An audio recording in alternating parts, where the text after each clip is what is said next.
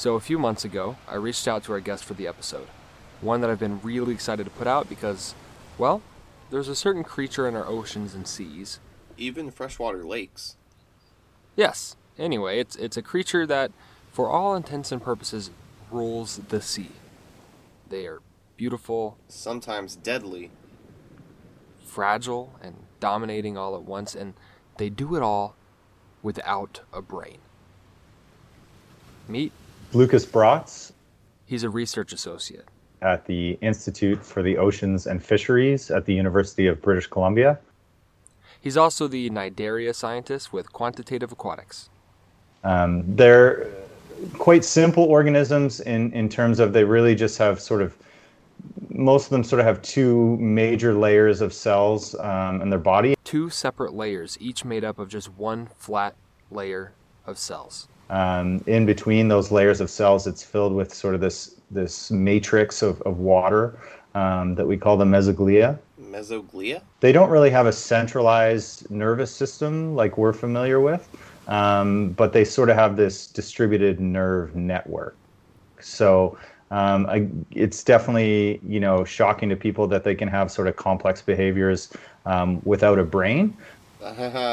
Shocking. But I think that's just sort of uh, us thinking that you know something needs a brain to have complex behaviors. All, all a brain is a concentration of, of neurons, and if you just distribute those um, more broadly, then then you could still have complex behaviors and stuff. You can sort of think of them as still having a brain, just, you know, spread out everywhere, around their whole body, just much more thinly, like spreading a chunky glob of jelly into a thin layer over a piece of toast.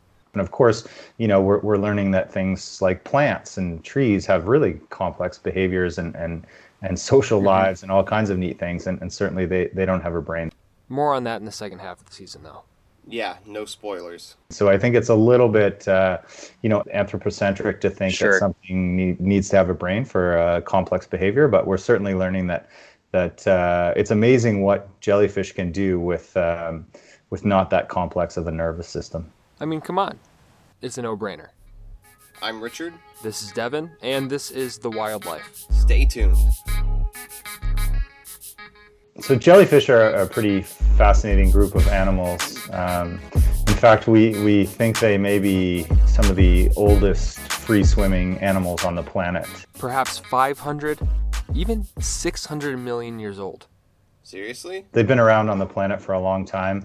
Um, they're they're in a phylum, a, a taxonomic group. Think kingdom, phylum, class, order, family, genus, species. Phylums are the second largest group, if that tells you anything. along with uh, corals and sea anemones. So these organisms are, are really interesting in that they have radial symmetry. What's radial symmetry? So, a lot of animals we are familiar with have something that's called bilateral symmetry, where if you were to draw a line down the middle, they'd be the same on the left and right.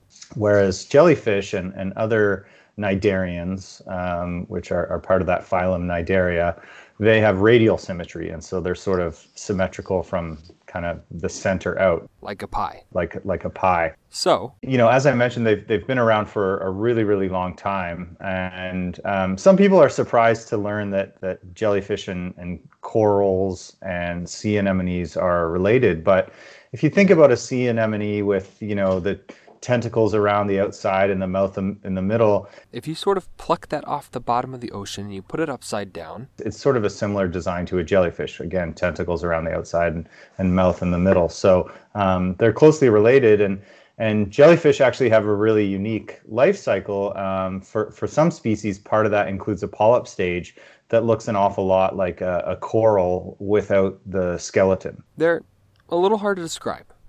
We'll put up some pictures, but they start skinny at the bottom and they get thicker, thicker, thicker as you near the top, where the tentacles are, sort of like an upside down cone. And they look a lot like an anemone. So there there certainly are. Once you dig into it a bit more, there's a lot of similarities between jellyfish and corals and sea anemones. And these creatures, brainless as they may be, have what has got to be one of the most fascinating life cycles on the planet. One that will begin at a graveyard.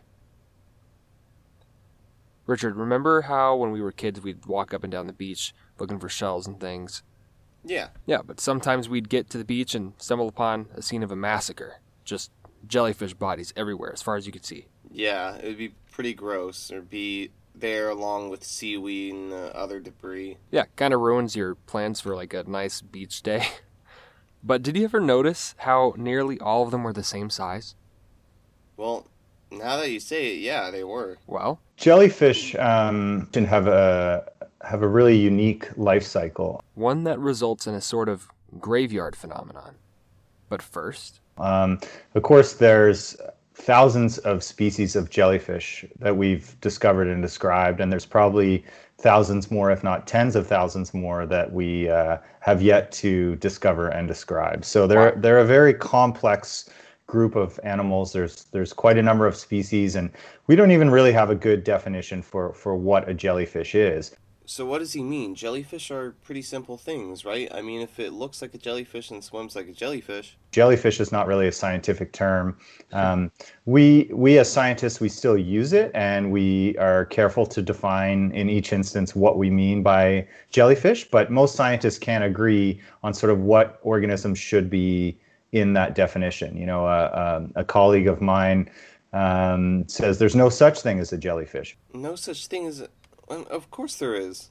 it's just that what defines what a jellyfish is, it's it's it's it's complicated. because we tend to ascribe different character traits from different uh, taxonomic groups, and so there actually isn't really one thing that um, defines what a jellyfish is. But we um, we know it's not a fish, as I mentioned. Uh, usually, we refer to them um, these in this group Cnidaria, but there's also a couple other um, unrelated groups like comb jellies or ctenophores, which which we used to lump together into a bigger group, and now we realize they deserve sort of their own group, uh, given the way they evolved. So so now comb jellies have their own phylum called Ctenophora, and uh, you know ctenophores. There's a couple hundred different species, and, and these are fascinating uh, organisms as well. Somewhat related to the so-called true jellyfish uh, in terms of the convergent evolution and the traits that they have, but in other ways they uh, they're very different as well. So, real quick, the other day I was reading this article on this really cool discovery that was made by a biologist named Sidney Tamm at the Marine Biological Laboratory in Woods Hole, Massachusetts. Uh, a transient anus. So, basically, jellyfish eat and defecate all out of the same spot. Man, can you imagine? I'd rather not, but anyway, uh, it's been believed that comb jellies were the same. But, as it turns out, the warty comb jelly has an anus while it's defecating that basically just disappears whenever it's not being used or being called to duty. No trace, completely absent. Basically, it eats until it's about to burst, and its slowly expanding gut connects with its hyper thin skin layer. You remember that just one layer of cells? That's that's nuts that it's only one layer. That's so small. Yeah, and when it does that, it begins to form an opening. It empties out, the gut shrinks away, and the anus disappears. It's pretty neat. And this happens like once an hour. Oh man, so it's happening all the time. That's even worse. Anyway, back to Brotz. So, you know, we have this broad group of organisms, and um, so equally they have a very diverse set of life cycles. You know, some jellyfish um, have certain phases of their life cycle that other ones don't.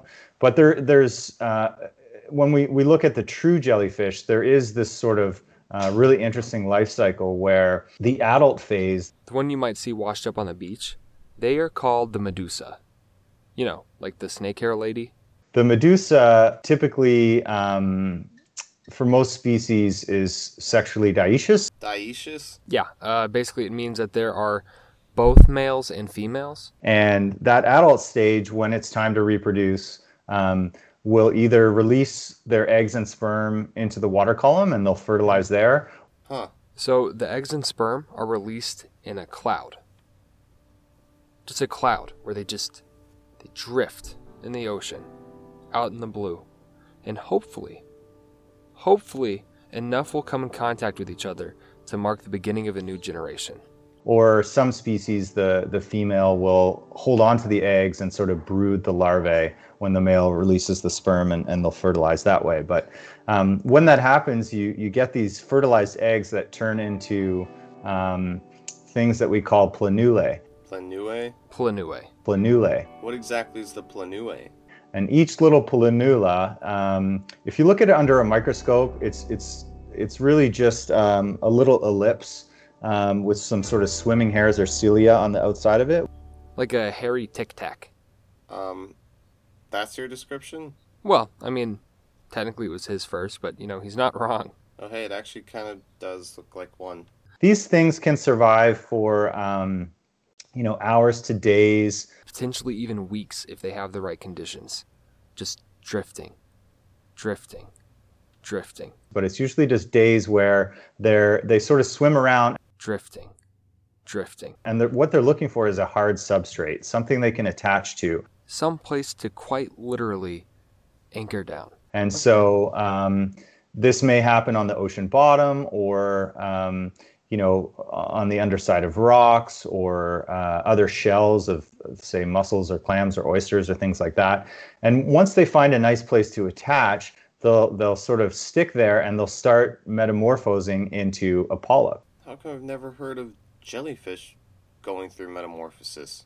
Not really like a butterfly, but yeah. They're really tiny. You can barely see them with the naked eye, depending on the species. But um, again, they look a lot like a, a coral polyp without the skeleton. And so they have these tentacles around the outside and, and a mouth in the middle.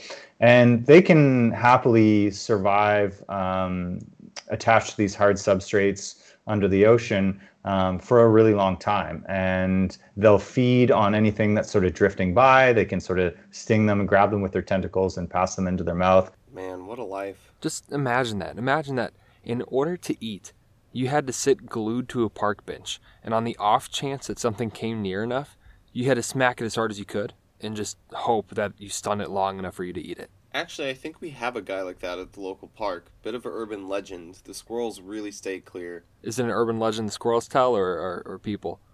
The squirrels. Talking to squirrels again? Yeah. Ah. So, how long do they do this for? you know, we don't really know how long they can live, but they've been kept in aquaria for uh, for more than seven years in some cases, and Oh, so um, that you know they it may be even longer than that uh, out in the wild for sure. And so one thing that's interesting too that a lot of species can do is that the polyps can asexually produce more polyps. The polyps formed by the sporm and eggs of the medusa, your prototypical adult jellyfish, can themselves reproduce through what is basically cloning.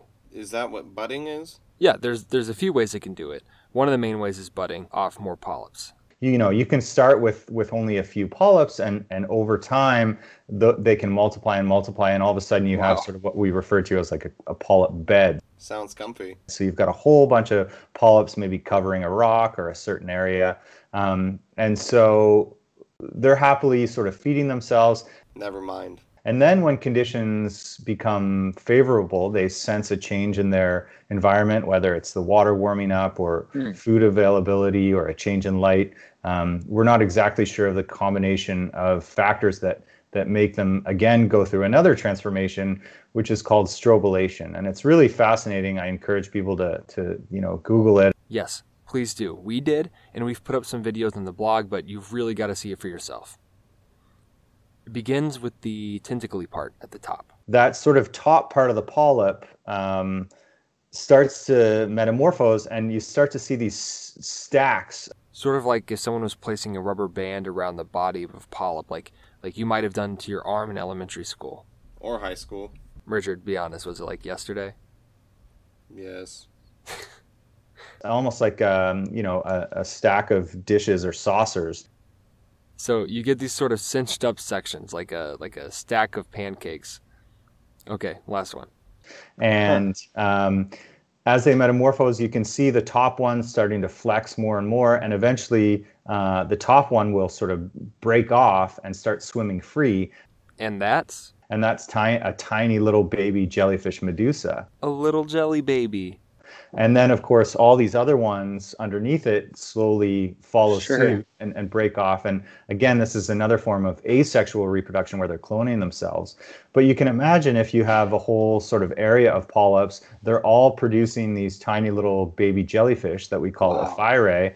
Um, you know, each polyp, depending on the species, maybe produces, you know, a dozen little baby jellyfish. And then if there's there's many dozen polyps, all of a sudden you have all these little baby jellyfish that are born at the same time. Potentially thousands of them. And so that cohort um, is what ultimately will lead to a bloom. And jellyfish grow really, really rapidly. Um, part of the secret to their success is is they're mostly made of water.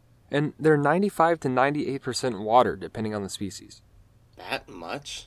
You know, it, it, sometimes in the ocean it's good to be big you can eat more things. You can avoid being eaten by things that are smaller than you. So they can sort of fake being giants. Like a cobra. If you have this whole cohort of all these baby jellyfish that are born at the same time, they grow really rapidly. You know, in a temperate environment, this could be over a period of, of a couple months. And all of a sudden, you have a whole bunch of jellyfish that are now that sort of adult medusa that we're all familiar with. And so this is why we see these huge blooms of jellyfish in some places where they're all sort of the same size. There's a huge abundance of them, and depending on what's happening with the conditions, if the if the you know winds and tides are unfavorable, it may wash them up onto the beach, and so that's why you often see these big blooms or, or some medusa wash, washed up on the beach because they they came from sort of a, a common bloom. And then? Of course, the, the life cycle repeats itself. One thing that's really interesting is that those polyps, after they strobilate and they produce all these baby jellyfish, most of those polyps actually survive. And so it's really interesting to think um, that you know, even though you've got this big bloom of jellyfish and the life cycle continues, you still have those little polyps down on the ocean floor happily, um, you know, surviving down there. And so it's like if a chrysalis could not only replicate itself, but if even after the butterfly left, it could still somehow continue producing more butterflies. Is it, that's crazy, right? It makes me dizzy to think about. People in the past have suggested that uh, you know there's lots of jellyfish around and so maybe you know we're really good at overfishing let's let's try to fish them out and um, you know jellyfish fisheries are quite large we'll talk about that in a minute but um, it's unlikely to potentially work to remove all the medusae because those little polyps are still there and can sure. make more baby jellyfish year after year. You know, a, a colleague of mine likened it to um, trying to kill an apple tree by picking all the apples. It's not going to work. You come back every year and there's there's more and more apples. And so, um, if we really need, if we really want to try and address uh, controlling jellyfish populations, we have to consider the polyps. Okay, so remember last season uh, the air we breathe when we talked about algae blooms and how they kind of live in these sort of bloom and bust life cycles that have a bit of a seasonality to them. Yeah. Okay, so now thinking back to those jellyfish graveyards. Yeah, we just talked about those. Yeah. So it's just like it it feels like if if I remember right and and this seemed this seemed to happen at only specific points throughout the year, like it was uh, some kind of a cycle. It's definitely possible. It, it varies by species and sure. by environment, but um, yeah, certainly you were asking about you know seasonality, and mm-hmm. in in temperate environments, um, we certainly see that where you know those polyps survive through the winter, but then in the spring, the baby jellyfish are born. They um, they're able to feed during the spring plankton bloom. They sort of peak in the summer, and certainly in some cases, yes, they could run out of resources through competition and that uh, and the like. And then eventually, um, they'll start to die off in the fall um, a- after they've they've reproduced. And so certainly, you do. Um, from a sort of visual point of view and from a biomass point of view, you definitely do get this quote unquote bloom and bust, where um, they rapidly increase their, their biomass during the summer months, and mm-hmm. then uh, they'll start to die off in, in the fall and winter.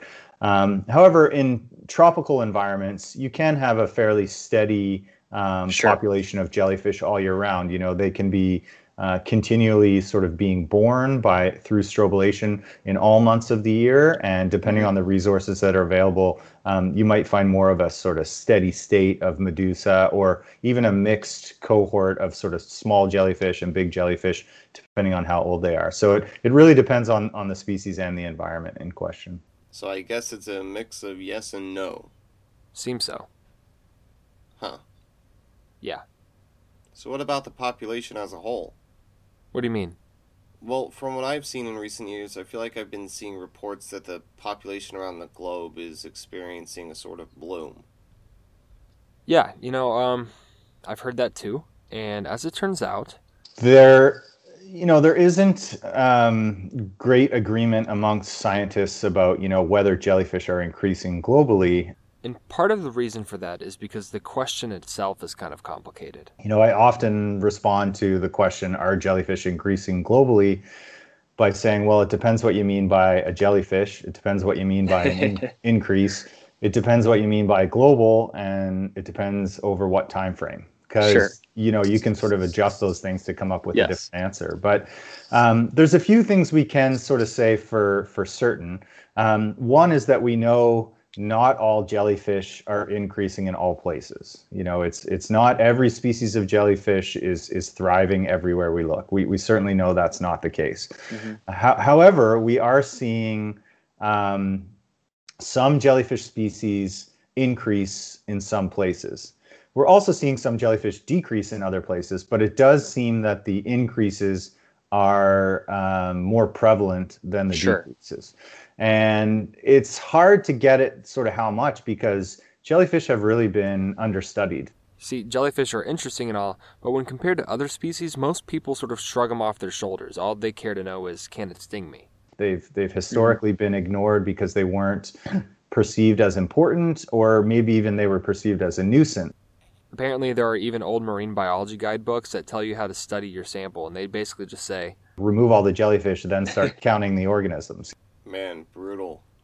right?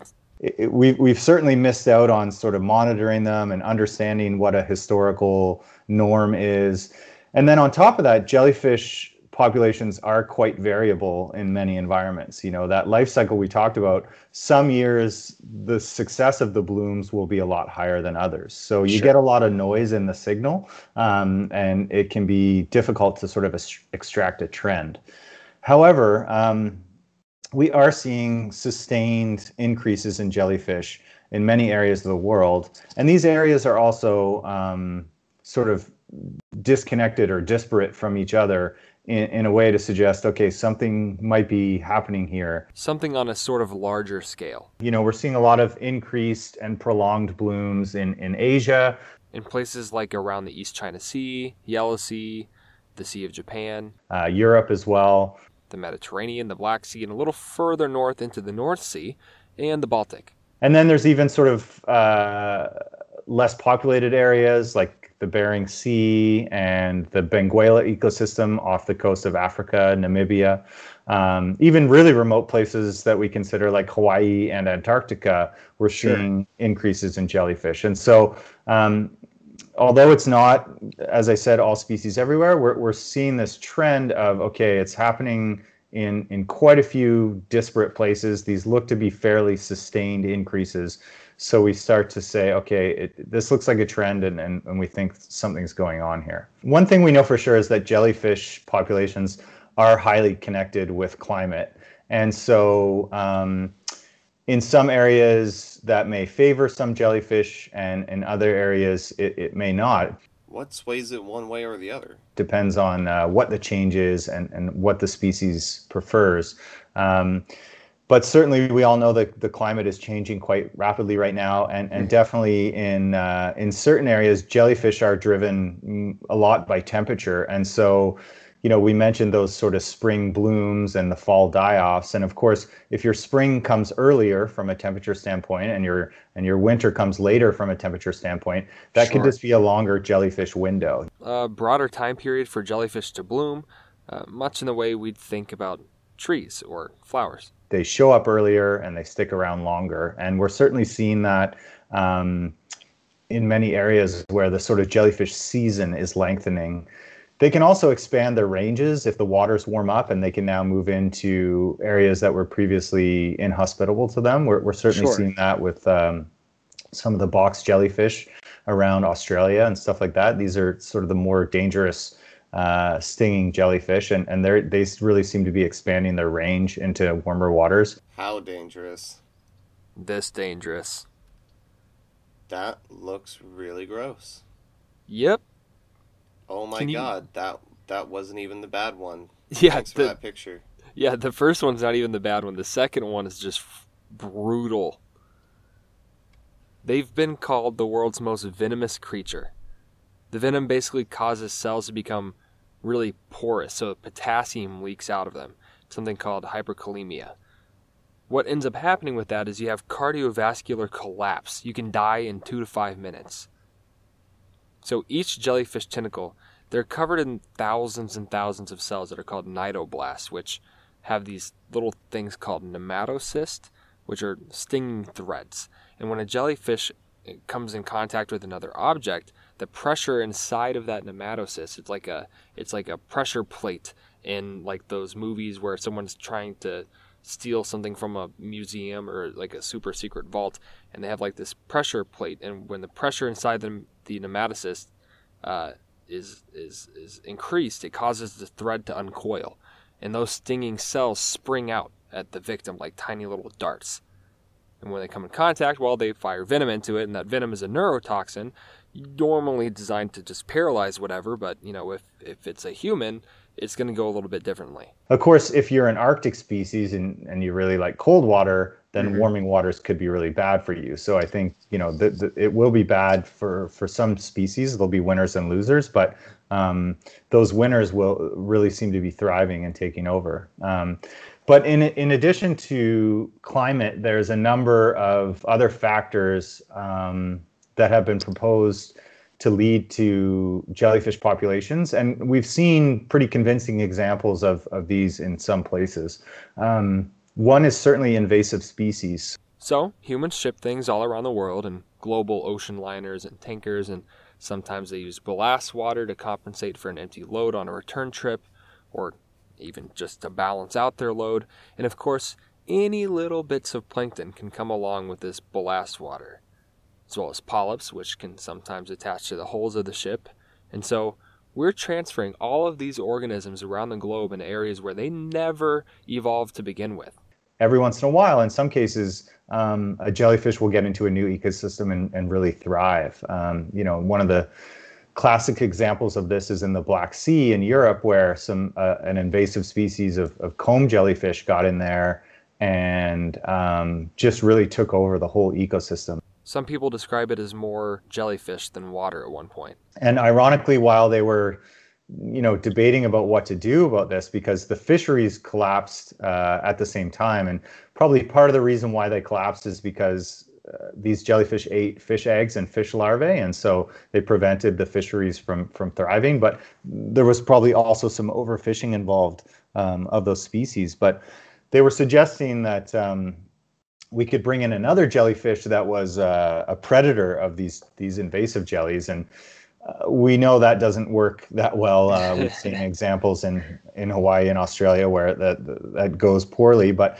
ironically, while they were debating this, uh, that predator species accidentally also got introduced, and so it did have a bit of an effect where it reduced the the population of jellyfish. And so now, you know, the Black Sea is sort of a, in a state of recovery. There's still jellyfish there, but thankfully not as many as there used to be. But we're seeing these invasive species of jellyfish pop up in places all over the globe. And in some in some cases they they they're really thriving. So we can point to that and say that you know those examples are definitely those increases in jellyfish that were not there before are definitely sort of the fault of, of humans. Outside of that it's a little more difficult to point the finger but we have seen examples where um, overfishing has has led to uh, an increase of jellyfish. Wait how does but how does overfishing well, many fish eat jellyfish. It's not that well known, and we've probably underestimated how many fish eat jellyfish. Mm-hmm. Probably because they, um,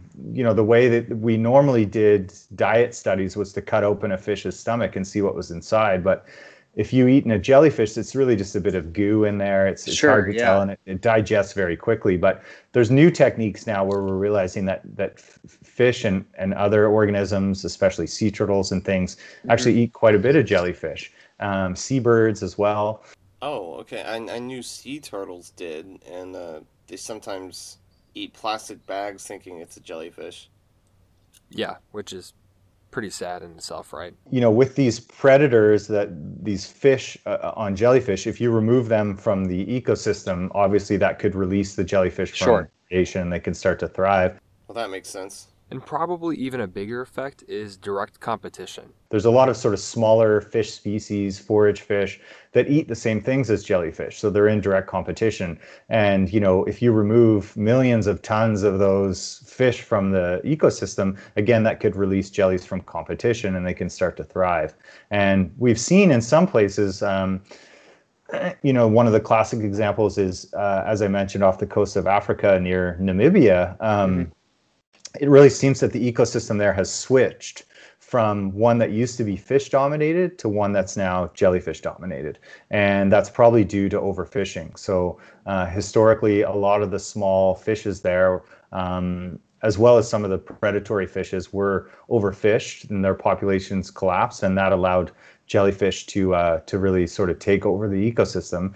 And now uh, the jellyfish will eat the, the fish eggs and, and fish larvae, and that could prevent the fish populations from recovering. We've, we've seen this sort of alternate stable state where an ecosystem can can really switch, and even if you remove the the threat, then the ecosystem might not switch back. So that's definitely something to be concerned about, um, especially given you know the amount of fish that we remove from the sea every year. It's it's quite uh, staggering. So here lies a bigger question. What kind of impacts then do jellyfish, our jellyfish, having both ecologically and economically? ecologically it's kind of difficult to say um, if it's a good thing or a bad thing because it really depends on you know who you're rooting for in the ecosystem so jellyfish are are voracious predators and and they um, can definitely have an impact on on the ecosystem in terms of whatever they're eating um, which is obviously bad for whatever they're eating but whatever that thing eats then that might Sure. be good for them so um, they can have cascading effects throughout the ecosystems for sure and, and can alter them. Um, however, you know, again, it's a, it's a complex uh, set of ecosystems out there, and we, we have a, only a limited understanding of, of how these ecosystems are going to change in, re, in response. Um, we do make, you know, sort of mathematical models where we try to predict, um, but in terms of the dynamics of jellyfish and, and other types of plankton, it's uh, it's still fairly limited at this point. Remember, incredibly, incredibly understudied. But the impacts on humans are, um, you know, numerous and in often cases very costly. Um, as you mentioned, you know, jellyfish can sting humans, which can be a problem for for tourism and, and effect on public health. Um, but jellyfish can also have really significant impacts on other human activities. What kind of activities? You know, a number of years ago, this even caused a, a, a trawler to capsize in Japan, and the fishermen, Wow. yeah, the fishermen were thrown into the water. Thankfully, they were rescued and no one got hurt. But um, it gives you a sense of how, you know, a full net of jellyfish can can be a real problem. Yeah. Man, oh my gosh. They also clog um, intake pipes of power plants and desalination plants. So a lot of um, power plants are built right on the coast to take advantage of the seawater to cool their machinery. And um, if there's a jellyfish bloom in the area, they could sort of get sucked into the pipe and, and clog the pipe. And so in in places all around the world every year, um, it can be really costly. You know, they have to shut down the whole plant, send divers down to clear out the jellyfish, and, and this can be you know a really big problem. They also interfere with aquaculture, and so you can get huge blooms of jellyfish that are sort of swept into, uh, say, like a salmon farm, and it can infect the the salmon uh, accidentally by you know getting bits of tentacle in their gill or cutting off the flow of oxygen. And you know, there's been case cases in the past few years where all the salmon in the in the fish farms have been wiped out. So it's it can be really you know costly to human activity and, and people are certainly interested in um, either trying to predict whether or not it's going to be a good or bad jellyfish season or even perhaps controlling their populations in some way but here's the thing they also have some pretty positive impacts jellyfishing is a surprisingly large industry to most people in North America, it comes as a as a surprise that this happens. But um, actually, jellyfish fisheries are are quite large, um, and they are mostly caught as food for humans. Excuse me, what? Jellyfish have been eaten in, in many Asian countries like China and Japan and Thailand for, for quite a long time, um, probably thousands of years in, in China. And it's rare that you would go to a, a Chinese celebration like uh, a wedding or Chinese New Year without having at least one jellyfish dish served, if not many more. And so, um, you know, eating the consumption of jellyfish is is part of the cultural tradition in, in many of these Asian cultures. And because of this, you know, jellyfish have have targeted fisheries in those areas. Um, so uh, I've estimated the global harvest of jellyfish for human consumption to be over a million tons. And um, to put that in uh, perspective, you know, that's more than the weight of all the clams that people eat. Wow. That's more than mussels. More than lobster. You're, you're, you're telling me that some places they're more popular than lobster. Yep. So it's definitely really significant. Um, most of the fisheries are in Asia as well, but um, there's quite a demand over there. And so uh, jellyfish fisheries are popping up in places all around the world now, mostly to serve those Asian markets. But we have a new jellyfish fishery in Mexico. Um, there's a couple small jellyfish fisheries in the United States. Do you know what it's like to eat one? Consuming jellyfish um, might not be exactly what people think if they've never done it. It's not really sort of this gooey mess on sure. your um, it's kind of surprisingly the texture of them is surprisingly crunchy. Um, this is because there's only a handful of jellyfish species that people like to eat. Mm-hmm.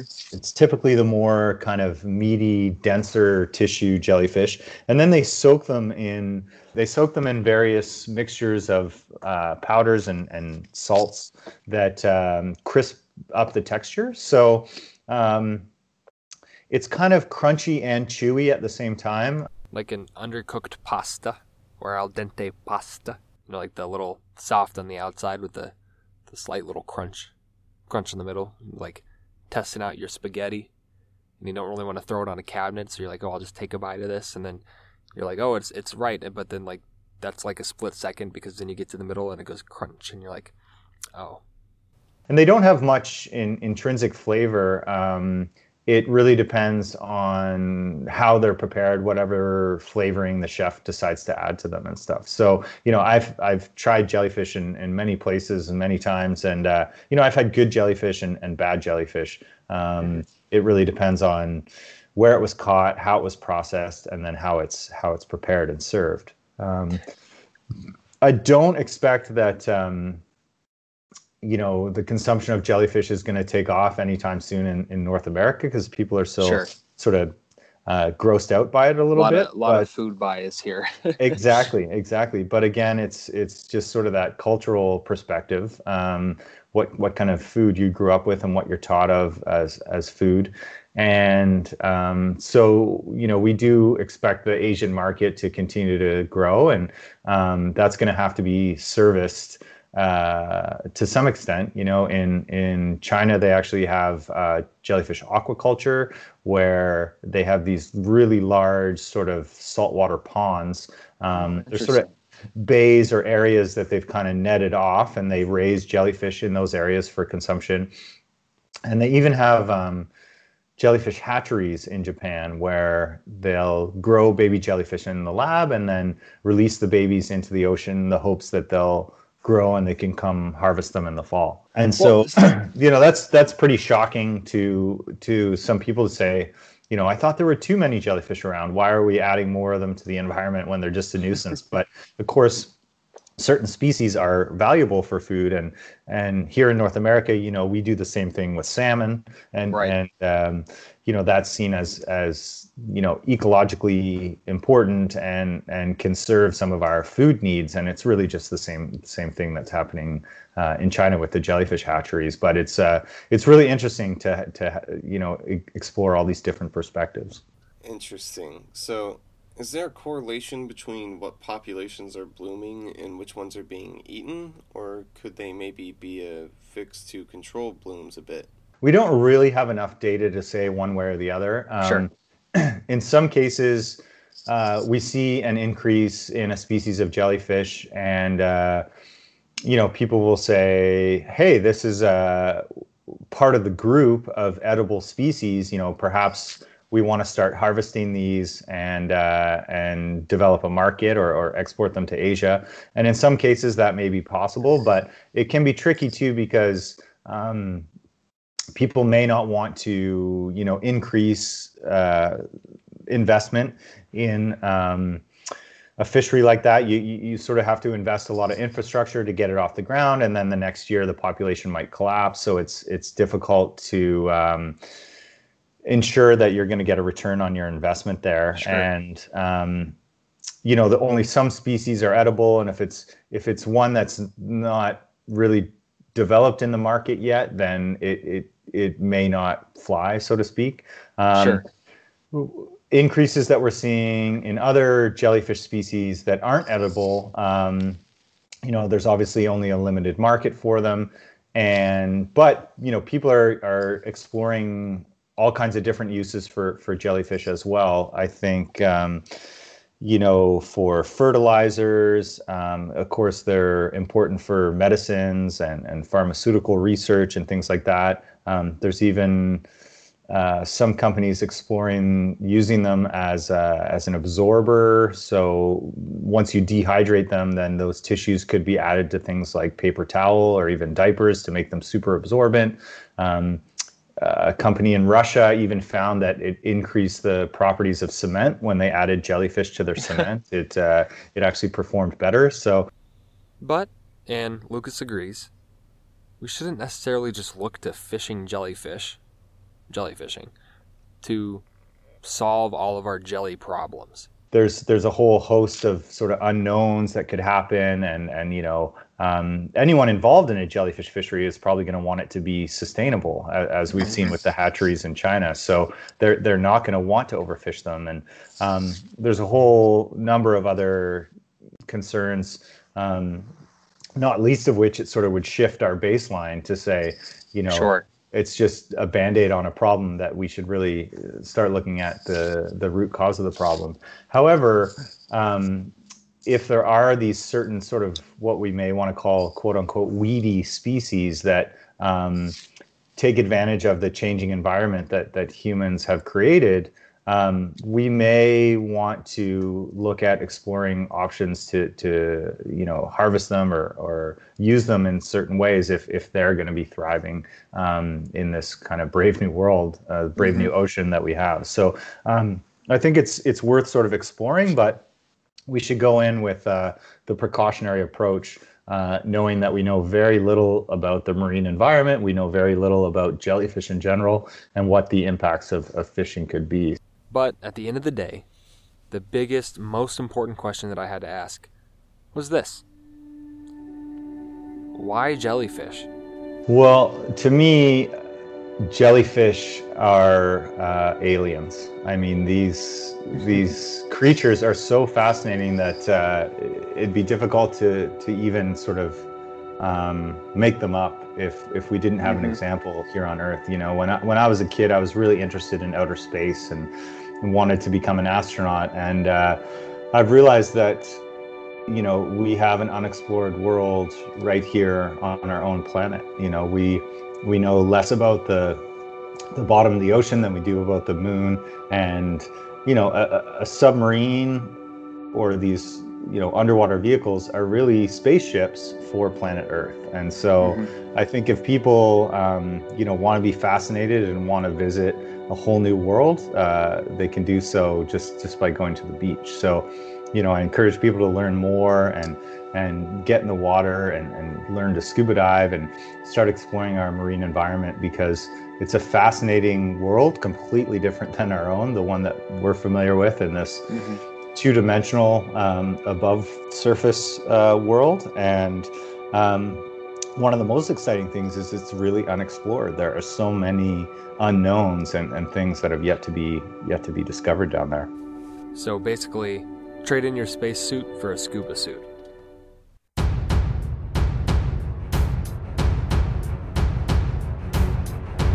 And now, it is time Animal Sound of the Week. The last animal sound of the week was a koala. Surprising, right? We we we did not. Yeah. But that's okay. Now this week we have another very surprising sound. And it sounds like this.